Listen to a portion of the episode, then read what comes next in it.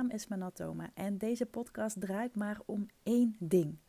Hoe word jij online opgemerkt met jouw kennis en expertise? Zonder trucjes en poespas, maar door gebruik te maken van het meest simpele en krachtige wapen wat er maar bestaat: positionering en personal branding.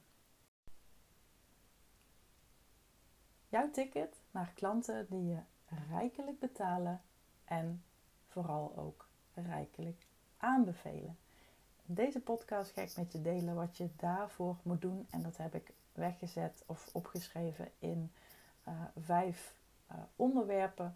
Waarvan ik hoop dat ze je weer aanzetten. Dat je er weer van, dat er weer lampjes bij je gaan branden. Zoals laatst iemand mij dat heel mooi teruggaf. En dat het je gewoon heel erg helpt. Nou, voordat ik op die vijf punten wil ingaan, wil ik eerst even het stukje rijkelijk betalen um, ja, toelichten. Hoe ik dat zie, hoe ik dat ervaar, wat ik terugkrijg van klanten. En van daaruit ook het stukje rijkelijk aanbevelen. Ik weet dat er heel veel uh, business coaches zijn die vooral in de high-end hoek actief zijn, die heel erg de focus hebben op uh, dat je rijkelijk betaald wordt. En tot op zekere zin ben ik het helemaal met je eens. Je moet gewoon vragen wat je waard bent. Je moet ook het bedrag vragen wat, wat je ook weer oplevert voor een klant. En daar hangt natuurlijk een bepaald prijskaartje aan. Maar dat hangt ook weer heel erg af van je, hè, van je uh, bewezen staat van dienst. Van wat voor opleidingen je hebt gevolgd. Welke uitkomsten je voor klanten hebt gerealiseerd. Dus ik ben zelf niet zo het ermee eens om maar gewoon je prijs maal 10 te doen of maal 5 te doen, omdat het kan. Uh, want het kan zeker. En als het voor jou prettig voelt, zou ik ook zeggen: doe het vooral. Want je bent. Hè, je, je hoeft niet per se naar mij te luisteren. Ik ben wat dat betreft uh, iets behoudener soms. Ik merk ook dat ik misschien soms me juist wat meer op de achtergrond hou. En dat ik heel erg een beetje kijk naar hoe dingen zich ontwikkelen. Wat er gebeurt in de markt. En, en daar leer ik dan weer heel erg van. Dus als het jou helpt om ja, daarvoor gewoon te gaan, dan moet je het vooral ook gewoon doen. Hè? Het, hoe zeggen ze dat ook alweer? Het is natuurlijk ook uiteindelijk maar net wat de gek ervoor geeft. dus als er bepaalde liefhebbers zijn voor een, bepaalde, ja, een bepaald verzamelingsobject van Michael Jackson of zo, weet je, dan gaan daar exorbitante vragen in om. Of exorbitante prijzen in om, moet ik zeggen. En ik denk dan van ja, ik, ik, ik zou er nog geen rode cent aan willen uitgeven. Maar als je een liefhebber bent en je gaat helemaal aan op die persoon of wat die doet of wat die betekent, ja, dan is het letterlijk wat de gek er maar voor geeft. Iets wat daar vanuit die hoek ook vaak wordt gepredikt, is dat door je prijs te verhogen, je automatisch ook een, uh, een grotere waarde creëert rondom jezelf en je dienst of je product. En dat klopt. Dat klopt. Er is een onderzoek geweest, dat heb ik al eens eerder in een eerdere podcast gedeeld over wijnen. En in dat onderzoek wordt één wijn gebruikt en die wordt verdeeld over nou, drie flessen, geloof ik. En elke fles heeft een ander etiket en ook een ander prijskaartje. En in die onderzoeksgroep gaven alle mensen aan dat ze de duurdere wijn of de duurste wijn het lekkerst vonden. Terwijl het om exact dezelfde wijn ging. Alleen er zat een andere fles omheen, een ander etiket op. Die wijn werd anders gepresenteerd. Dus dat is ook heel erg wat prijspsychologie doet. Maar um, je, je, je snapt nu ook door dit verhaal dat het niet per se een product waardevoller maakt. en een product wordt waardevoller niet alleen door die um, rijkelijke prijs wat mensen uh, betalen en wat jij kunt vragen, maar vooral ook op de manier hoe andere klanten jou rijkelijk aanbevelen. Daar draait het echt om. Daarmee bouw je echt die waarde op. Dus er zit echt een, een kern van waarheid in. Dat is ook gewoon bewezen. Dat door je prijs te verhogen, dat je automatisch stijgt in waarde. Dat je automatisch denkt van nou, het duurste product zal wel het beste zijn. En dat hoeft natuurlijk ook niet altijd zo te zijn. Het moet natuurlijk wel een, een product zijn waar je iets mee hebt. Dus um, nou ja, als ik bij wijze van spreken bij de Gamma sta en ik kijk naar de afdeling schroefjes. Ja, het is voor mij allemaal om het even. Omdat dat natuurlijk ook helemaal niks is waar, ja, wat, mijn interesse heeft. Um, dus daar hangt het natuurlijk ook heel erg vanaf. Maar in, theorie klopt het. Hoe, hoe hoger de prijs, hoe, uh, hoe, hoe, hoe, meer het gevoel ontstaat bij een klant. Hmm, dit is het duurste product, dus dat zal dan ook wel het beste zijn. Dus daar zit, een, een, daar zit zeker een, een, een kernboodschap in wat online wordt uh, gedeeld, die ik onderstreep, waar ik zelf ook uh, deels dus achter sta. Waar ik niet achter sta is dat zo'n hoge prijs maar um, ja, wordt, wordt, wordt, hoe zal ik het zeggen, wordt bedacht. Gewoon letterlijk natte vingerwerk. Um, zonder gefundeerde basis. je weet, ik maak heel vaak de vergelijking met de beurs en met beleggen, omdat dat sinds een jaartje of twee of anderhalf een soort ja, uit de hand gelopen hobby van mij is geworden. Ik zal me absoluut geen expert noemen. Maar ik, ik vind het heel leuk om uitstapjes naar die wereld te maken. En ik vind het ook heel leuk dat mensen dat nu zo al in, in, mijn, uh, in mij herkennen. Ik kreeg laatst toevallig van iemand een berichtje die um, uh, bij een ander soort vergelijk, uh, vergelijkbaar verhaal las over uh, vraag en aanbod en wat dat met de beurs te maken had. En dat je zo ook naar je waarde moest kijken. Uh, en, en die gaf ook aan, nou volgens mij heb je een concurrent geïnspireerd. Maar ja, ik ben het gewend, dat gaat wel vaker zo. En uh, ja, zo werkt het natuurlijk ook gewoon op het internet. Dus, dus um, dat. Wat ik veel slimmer vind, en het is misschien niet de meest snelle groei om niet per se direct te kijken naar hoe kun je zo veel mogelijk vragen voor jouw bedrag en dan maar dat te gewoon te gaan doen.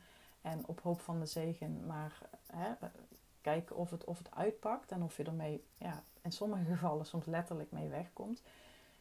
Ik ben veel meer van de andere kant op beginnen.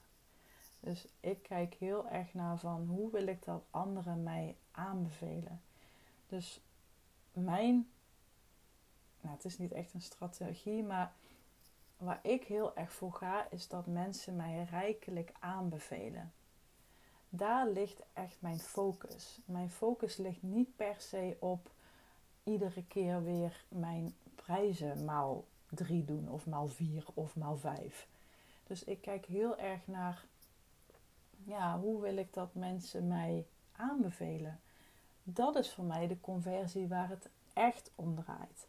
En ik weet natuurlijk ook dat, en dat zei een, een nieuwe klant van mij laatst, die, uh, we hadden het, het salesgesprek, het kennismakingsgesprek en uiteindelijk kwamen we dan terecht bij het aanbod en ik noemde mijn prijs en zij zei, ik had echt veel meer verwacht, want ik weet dat je ander werk doet en dat je jezelf dan niet echt mee wilt vergelijken. Maar ik zie jou wel echt tussen die en die namen staan.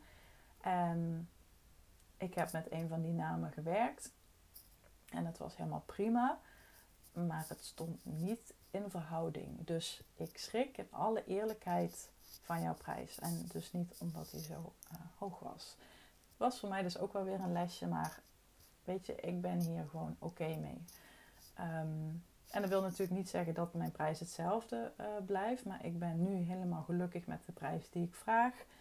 Uh, ik help klanten op de allerbeste manier. Ik krijg uit alle hoeken daar weer uh, nieuwe leads en aanvragen van.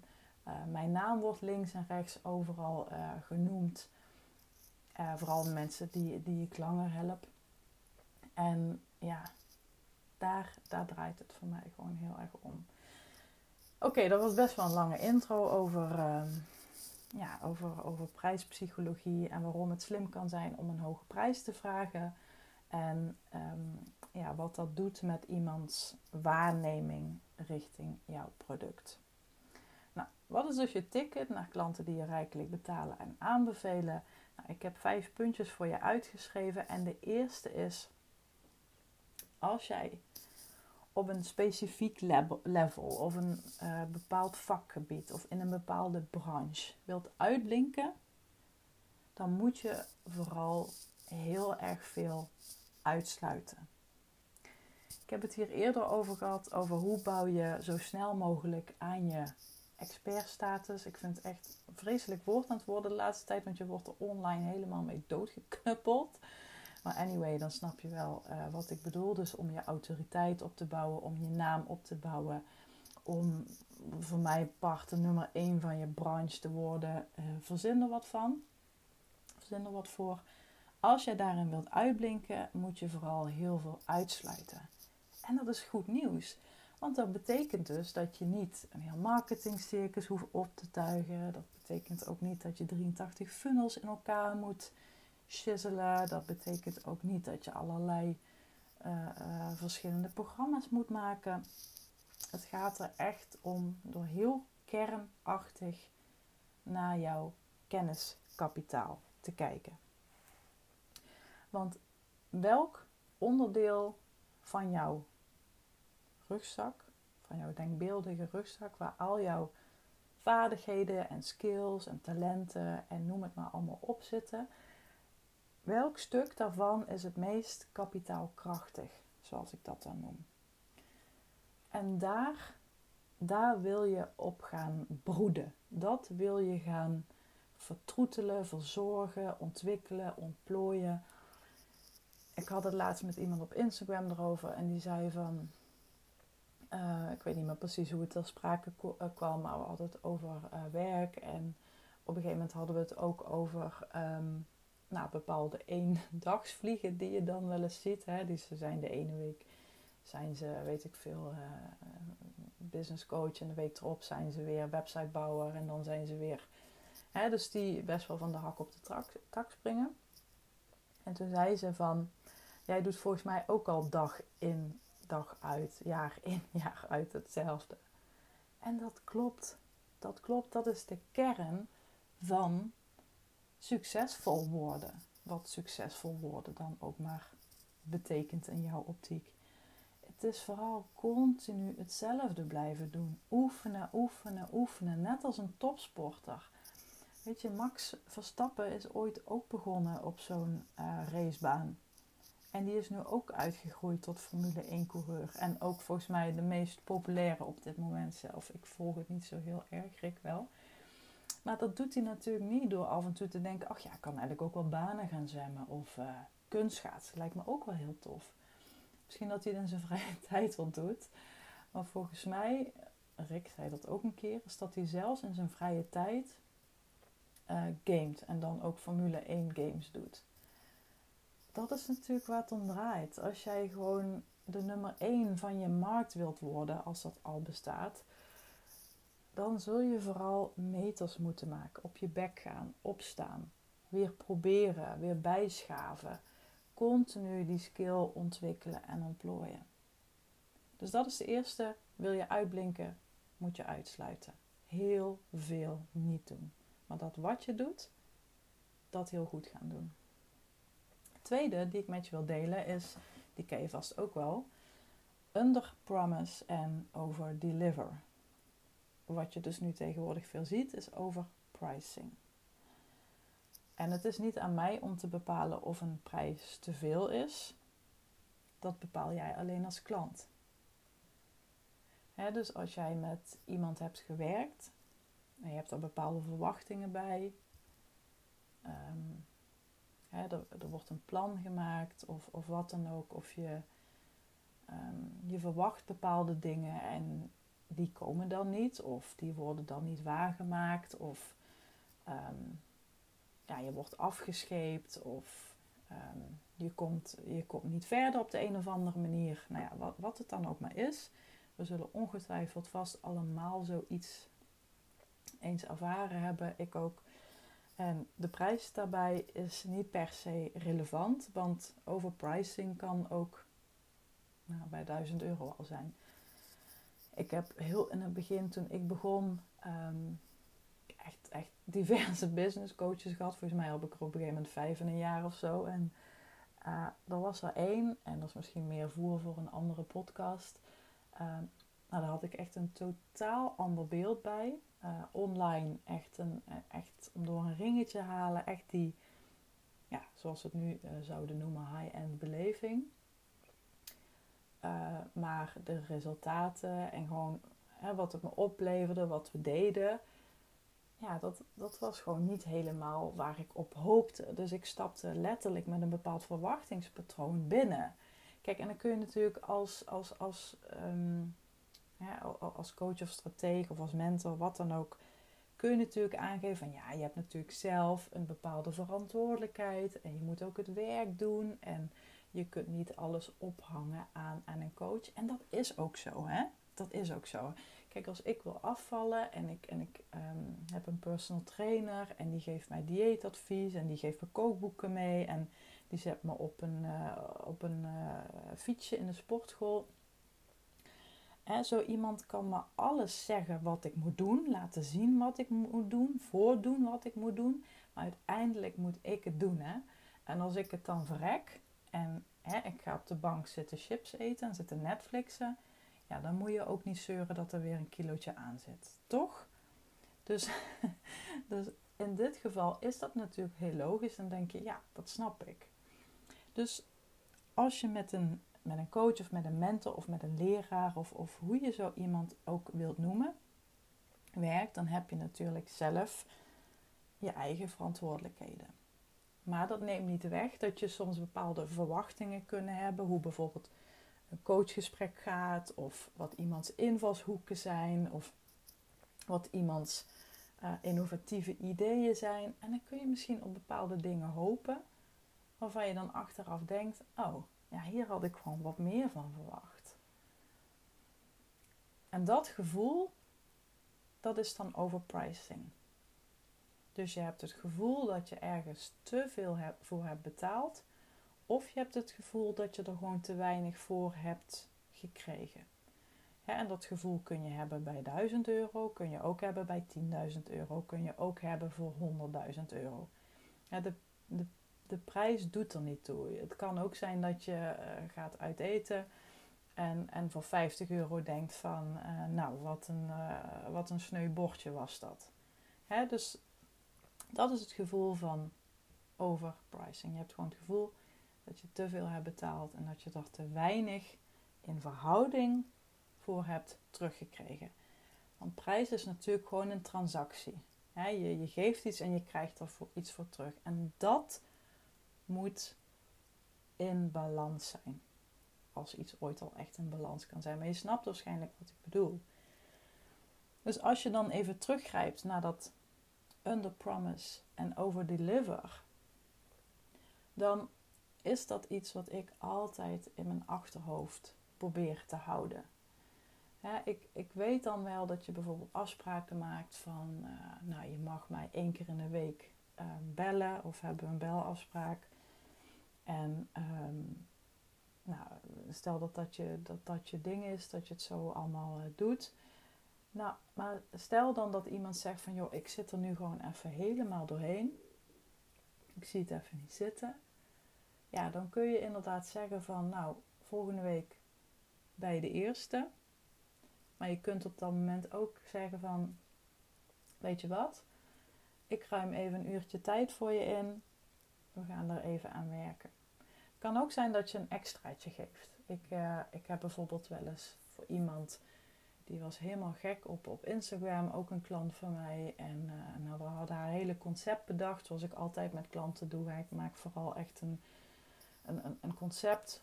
En daaromheen natuurlijk hun, hun niche en hun boodschap. En met niche bedoel ik dus hey, je klantsegment en wat ga je doen met welk resultaat. Ook de boodschap en ook het aanbod. En um, nou, zij was helemaal, helemaal dol op Instagram. En uh, nou, ze had toen volgens mij echt een aantal pakketten verkocht. En ik, ik, ik werd daar zelf ook gewoon helemaal hyper van. Dat heb ik namelijk altijd met klanten. En toen dacht ik, nou, ik stuur er een cadeautje. En toen heb ik er een Instagram training, training cadeau gedaan. Ja, en dat, weet je, dat soort dingen hoeft natuurlijk niet, maar daarmee kun je wel een, een extraatje geven. En dat hoeft niet per se een cadeautje te zijn. Dat kan ook zeggen dat je, hè, juist niet alleen maar cadeautjes. Het kan ook zijn dat je even extra de tijd voor iemand neemt. Het kan ook zijn dat je iemand al lang nadat een traject voorbij is, af en toe eens een berichtje stuurt van hé, hey, hoe is het nu met je? Of je liep destijds hier tegenaan, hoe gaat dat nu? Ik heb echt al met verschillende coaches gewerkt. En in alle eerlijkheid heeft nog nooit een coach dit gedaan. Of een stratege of een business mentor. Nog nooit. Wat dat betreft zie ik het soms echt als van: oké, het traject is ten einde, transactie is gedaan, klaar, volgende. Even heel zwart-wit, hè, dit. En dat vind ik soms jammer. Dat vind ik soms jammer, want of je nu drie maanden met iemand werkt of een jaar, het zijn wel klanten. En het kan juist heel slim zijn om, om af en toe, al is het een, een WhatsAppje, of als je geen WhatsApp gebruikt, dan bel je ze even, of je stuurt een kaartje. Het zijn echt de kleine dingen die het verschil maken. En dus ook de kleine dingen waardoor jij straks op meerwaarde wordt geschat. Dus denk hier eens over na hoe jij kunt werken aan je under promise en over deliver. En dat zijn natuurlijk altijd dingen die je niet zegt. Hè? Dus als jij uh, klanten een cadeautje stuurt, dan moet je dat natuurlijk niet op je website zetten, want dan is het gewoon onderdeel van je aanbod. Derde is zet je concurrentie schaakmat. En um, ik heb ooit een post geschreven op Instagram toen ik daar nog wat actiever was over wat je kunt leren van de Queen's Gambit. Een, uh, een, een, serie over schaken op Netflix. Dus als je het leuk vindt, moet je die maar even terugzoeken zoeken op mijn feed. Het is ook een foto met een, uh, een schaakbord, zwart-wit foto geloof ik. Maar als jij rijkelijk betaald wilt worden en ook rijkelijk aanbevolen wilt worden door, door klanten, dan moet je op de een of andere manier je concurrentie schaakmat zetten of ze in ieder geval in, in het dim licht zetten. Of, je irrelevant, of ze irrelevant maken. In ieder geval moet je voor je klant of je klant to be een bepaalde meerwaarde laten zien. Horen. Daarover schrijven. Wat het dan ook maar is. Zodat iemand denkt van... Hmm, er zijn inderdaad heel veel consultants. Er zijn heel veel coaches. Er zijn heel veel therapeuten. Er zijn heel veel... Nou, copywriters, wat dan ook. Wat maakt nu dat een klant voor mij meer gaat betalen? En daar ook dat, dat een, een, een meerprijs ook niet ter discussie stelt, maar dat het gewoon ook op voorhand al een logisch iets is. Omdat mensen snappen, ah ja, ik, ik, ik snap hè, dat jij uh, drie keer zo duur bent, want puntje, puntje, puntje. Dus door hier slim naar te kijken, en daar help ik je natuurlijk heel erg, bij, heel erg graag bij in mijn uh, programma. Maar zoek een manier, hoe je dat dan ook doet, linksom of rechtsom, waardoor je iets in jouw recept, in jouw soep, in jouw gerecht toevoegt, waardoor je onvergelijkbaar bent. Ik, ik heb het hier al heel vaak over gezegd of over geschreven. Als je werkt aan je positionering in combinatie met je persoonlijke merk, dan maak je dat ongeëvenaarbaar. Dat maakt je onvergelijkbaar, onverwoestbaar. Omdat je echt iets toevoegt wat, ja, waar er simpelweg geen één ander van is. En ik snap dat dat misschien lastig is en dat je denkt van ja, maar ik heb geen zin om, uh, um, ja, om, om, om een ander, zeg maar, om daar negatief over te doen of om um, ja, andere mensen zwart te maken of um, ja, dat soort, dat soort dingen. Ik kan me voorstellen dat je. ik, zit, ik zit even naar een bepaald woord te zoeken waar ik niet echt op kom. Maar ik kan me voorstellen dat je dat uh, ongemakkelijk vindt. Laten we het daar maar even op houden.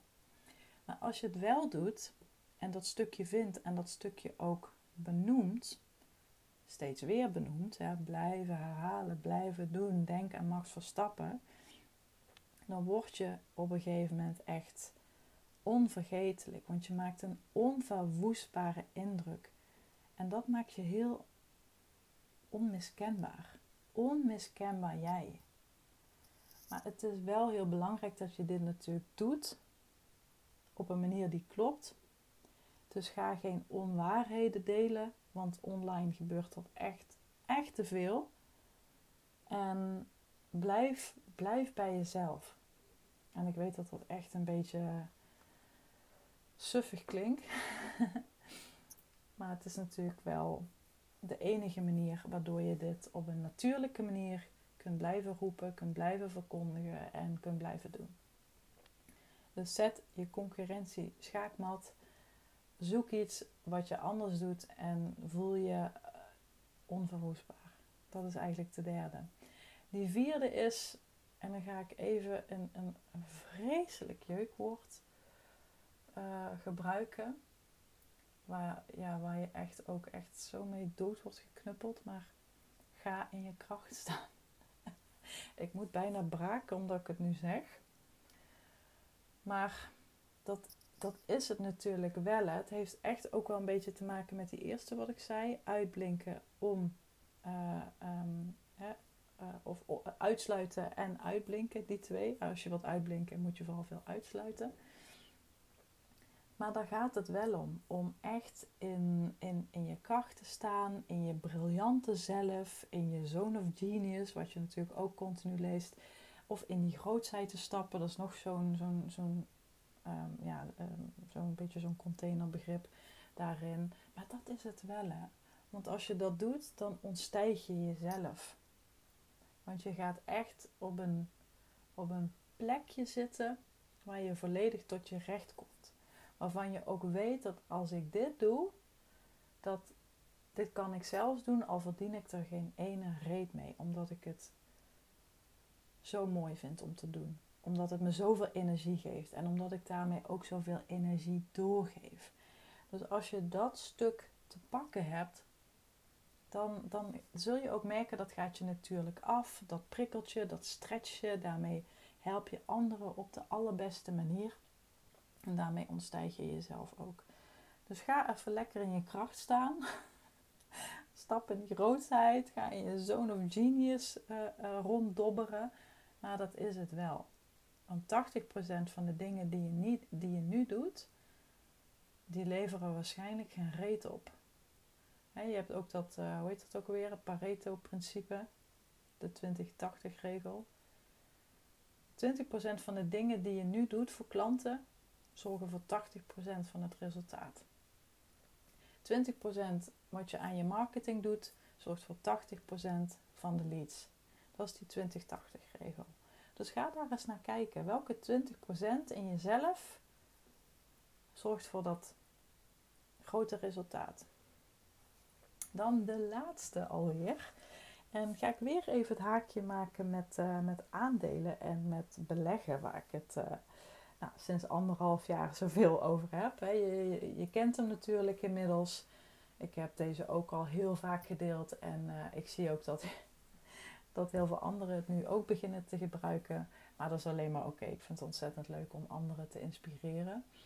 Maar dat is hoe druk je invloed uit op jouw aandelen. Dus hoe zorg je er dan voor dat je echt rijkelijk betaald wordt?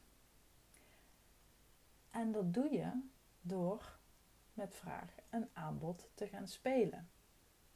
Dat doe je door een aandeel zo aantrekkelijk te maken dat er meer vraag ontstaat dan dat er aandelen te koop worden aangeboden.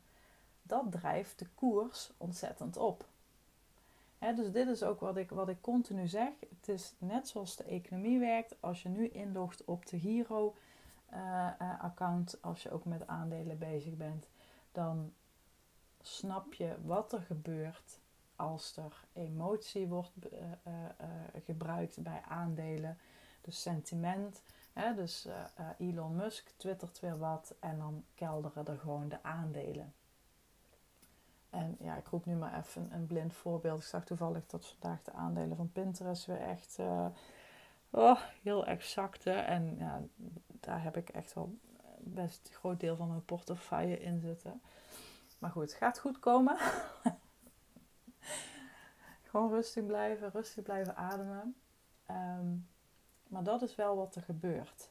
Sentiment en emotie, dat beïnvloedt aandelen enorm. En dan kunnen de fundamentele uh, waardes, de onderliggende waarden, die kan nog zo goed zijn. Ik heb dat, uh, vorige week heb ik weer een training gevolgd van de beleggersclub waar ik bij zit. En daar gingen we het heel erg hebben over ratio's. En dat heeft heel erg te maken met, met financiële uh, berekeningen. En nou, ik, ik snap er eerlijk gezegd de ballen van. Nou, dat is niet helemaal waar. Ik, ik snap wel een beetje de basis, maar ik ben gewoon, ik heb echt wiskunde trauma's. Dus ik ben niet zo heel goed met die formules. Maar die formules laten wel zien hoe sterk en hoe financieel gezond een bedrijf is. Maar los daarvan heb je dus ook het sentiment en de emotie. En dat gaat dus ook op als jij een dienstverlener bent, als jij een kennisprofessional uh, bent, als jij jouw klanten met baanbrekende transformaties helpt. Want als jij dan klanten hebt die jou rijkelijk aanbevelen, wat denk je dat dat met jouw aandeeltje doet? Jouw aandeel ik. Wat gaat dat met jouw koers doen? Jouw koers gaat omhoog. Logisch. Er komt meer vraag, er komt meer aanwas, je krijgt meer leads, zonder dat je daarvoor per se ehm, ja, hele ingewikkelde dingen moet doen, zoals uh, iedere dag uh, op Instagram live moet of evenementen moet organiseren of um, allerlei funnels moet hebben. Nee, puur en alleen door het doorspreken van klanten naar potentiële klanten gaat, jou, gaat jouw koers stijgen. En dan wil ik bijna afsluiten, want je hebt in de aandelen, ga ik nog heel even een lesje aandelen uh, met je delen, maar je hebt allerlei soorten aandelen. Dus je hebt groeiaandelen en uh, meer stabiele aandelen, je hebt dividendaandelen en dat wordt altijd opgebouwd uh, in, in zogeheten lagen. Maar je wilt geen hyperaandeel zijn. Een, een hyperaandeel gaat letterlijk of super hoog, of weer heel erg omlaag. En dat is geen prettig gevoel. Alhoewel, nou ja, als het flink groeit, kan je dat mega gelukkig maken. Maar als het heel hard keldert, dan zit je ook natuurlijk weer een zak en as. Dus je wilt iets doen waardoor jouw kennis op een stabiele, future-proof, toekomstbestendige, uh, tijdloze manier kan worden ingezet. Dat is ook echt cruciaal als je kennis verkoopt. Want stel je voor, je gaat heel erg. Nou, ik gebruik bijvoorbeeld de app Anchor om mijn podcast op te nemen. Stel je voor, je gaat een heel programma opnemen over hoe Anchor werkt of ehm, nou ja, hoe het in elkaar zit. Dat is heel trendgevoelig. Want dat is misschien nu heel leuk en nu heel uh, lucratief. Hè? Want er zijn veel mensen die een podcast willen maken. Dus mensen die trainingen in die uh, scene aanbieden, om het zo maar te zeggen, die, nou, die doen het daar denk ik ook best wel goed op. Maar als je je puur en alleen focust op het platform, op het middel, dan denk ik dat dat ook wel weer heel erg kan, kan zakken. Dus je wilt een bepaalde manier van jouw traject en van jouw methode en jouw programma ontwikkelen wat tijdloos is, wat toekomstbestendig is, waar je de rest van je leven tussen haakjes op kunt bouwen en vertrouwen. Nou, dit was mijn, uh, ja, dit was de podcast over jouw ticket naar klanten die je rijkelijk betalen en aanbevelen met de vijf tips. Ik zal ze nog even kort weer voor je herhalen. Als je wilt uitblinken, moet je vooral uitsluiten. Tweede, denk aan under promise en over deliver. En focus je niet, alsjeblieft niet, op overpricing. Derde is, zet je concurrentie schaakmat. Zorg dat er iets is wat je doet, wat je brengt, wat jouw winnende concurrentievoordeel is. Vierde is, Hè, stap, stap in jouw briljante uh, zone of genius. Ontstijg jezelf. En als laatste, wees geen hyperaandeel, maar ga echt werken met de krachten van aandelen, werken met de krachten van de beurs. Zorg dat je vraag en aanbod tegen elkaar afzet en dat er meer vraag ontstaat naar jouw aanbod. Want als je dat doet, dan ga je prijzen vanzelf op een logische en natuurlijke manier stijgen. Dat is namelijk heel erg waar ik voor ben. En misschien denk je daar zelf anders over. En dat is ook helemaal oké. Er zijn natuurlijk zoveel meningen, zoveel opvattingen online. En dat maakt het denk ik ook heel erg mooi. Dat je eruit kunt pikken wat voor jou werkt, waar jij van aangaat en waar jij een, uh, ja, een, een klik mee voelt. Nou, ik hoop dat deze podcast waardevol voor je was. Laat het sowieso ook even weten door een berichtje weer te sturen. Mocht je dat nog niet hebben gedaan, dan zou je me ontzettend helpen door een, uh, een hele mooie review achter te laten op iTunes. En vind je het leuk om hier meer over te horen, meer over te lezen, leren? Ga dan ook even naar mijn website. Ik heb bovenin mijn website een kopje training staan. Die duurt ongeveer 60 minuten. Dus dan gaan we nog veel meer in op het ja, stukje positionering en dergelijke. Dus dat is waarschijnlijk heel erg interessant voor je. En wens ik je voor nu weer een hele opmerkelijke dag toe. Fijne ochtend, fijne middag, fijne avond of fijne nacht. Afhankelijk van uh, het tijdstip dat je deze podcast luistert. En uh, ik spreek je weer een, uh, een volgende keer. Bye bye.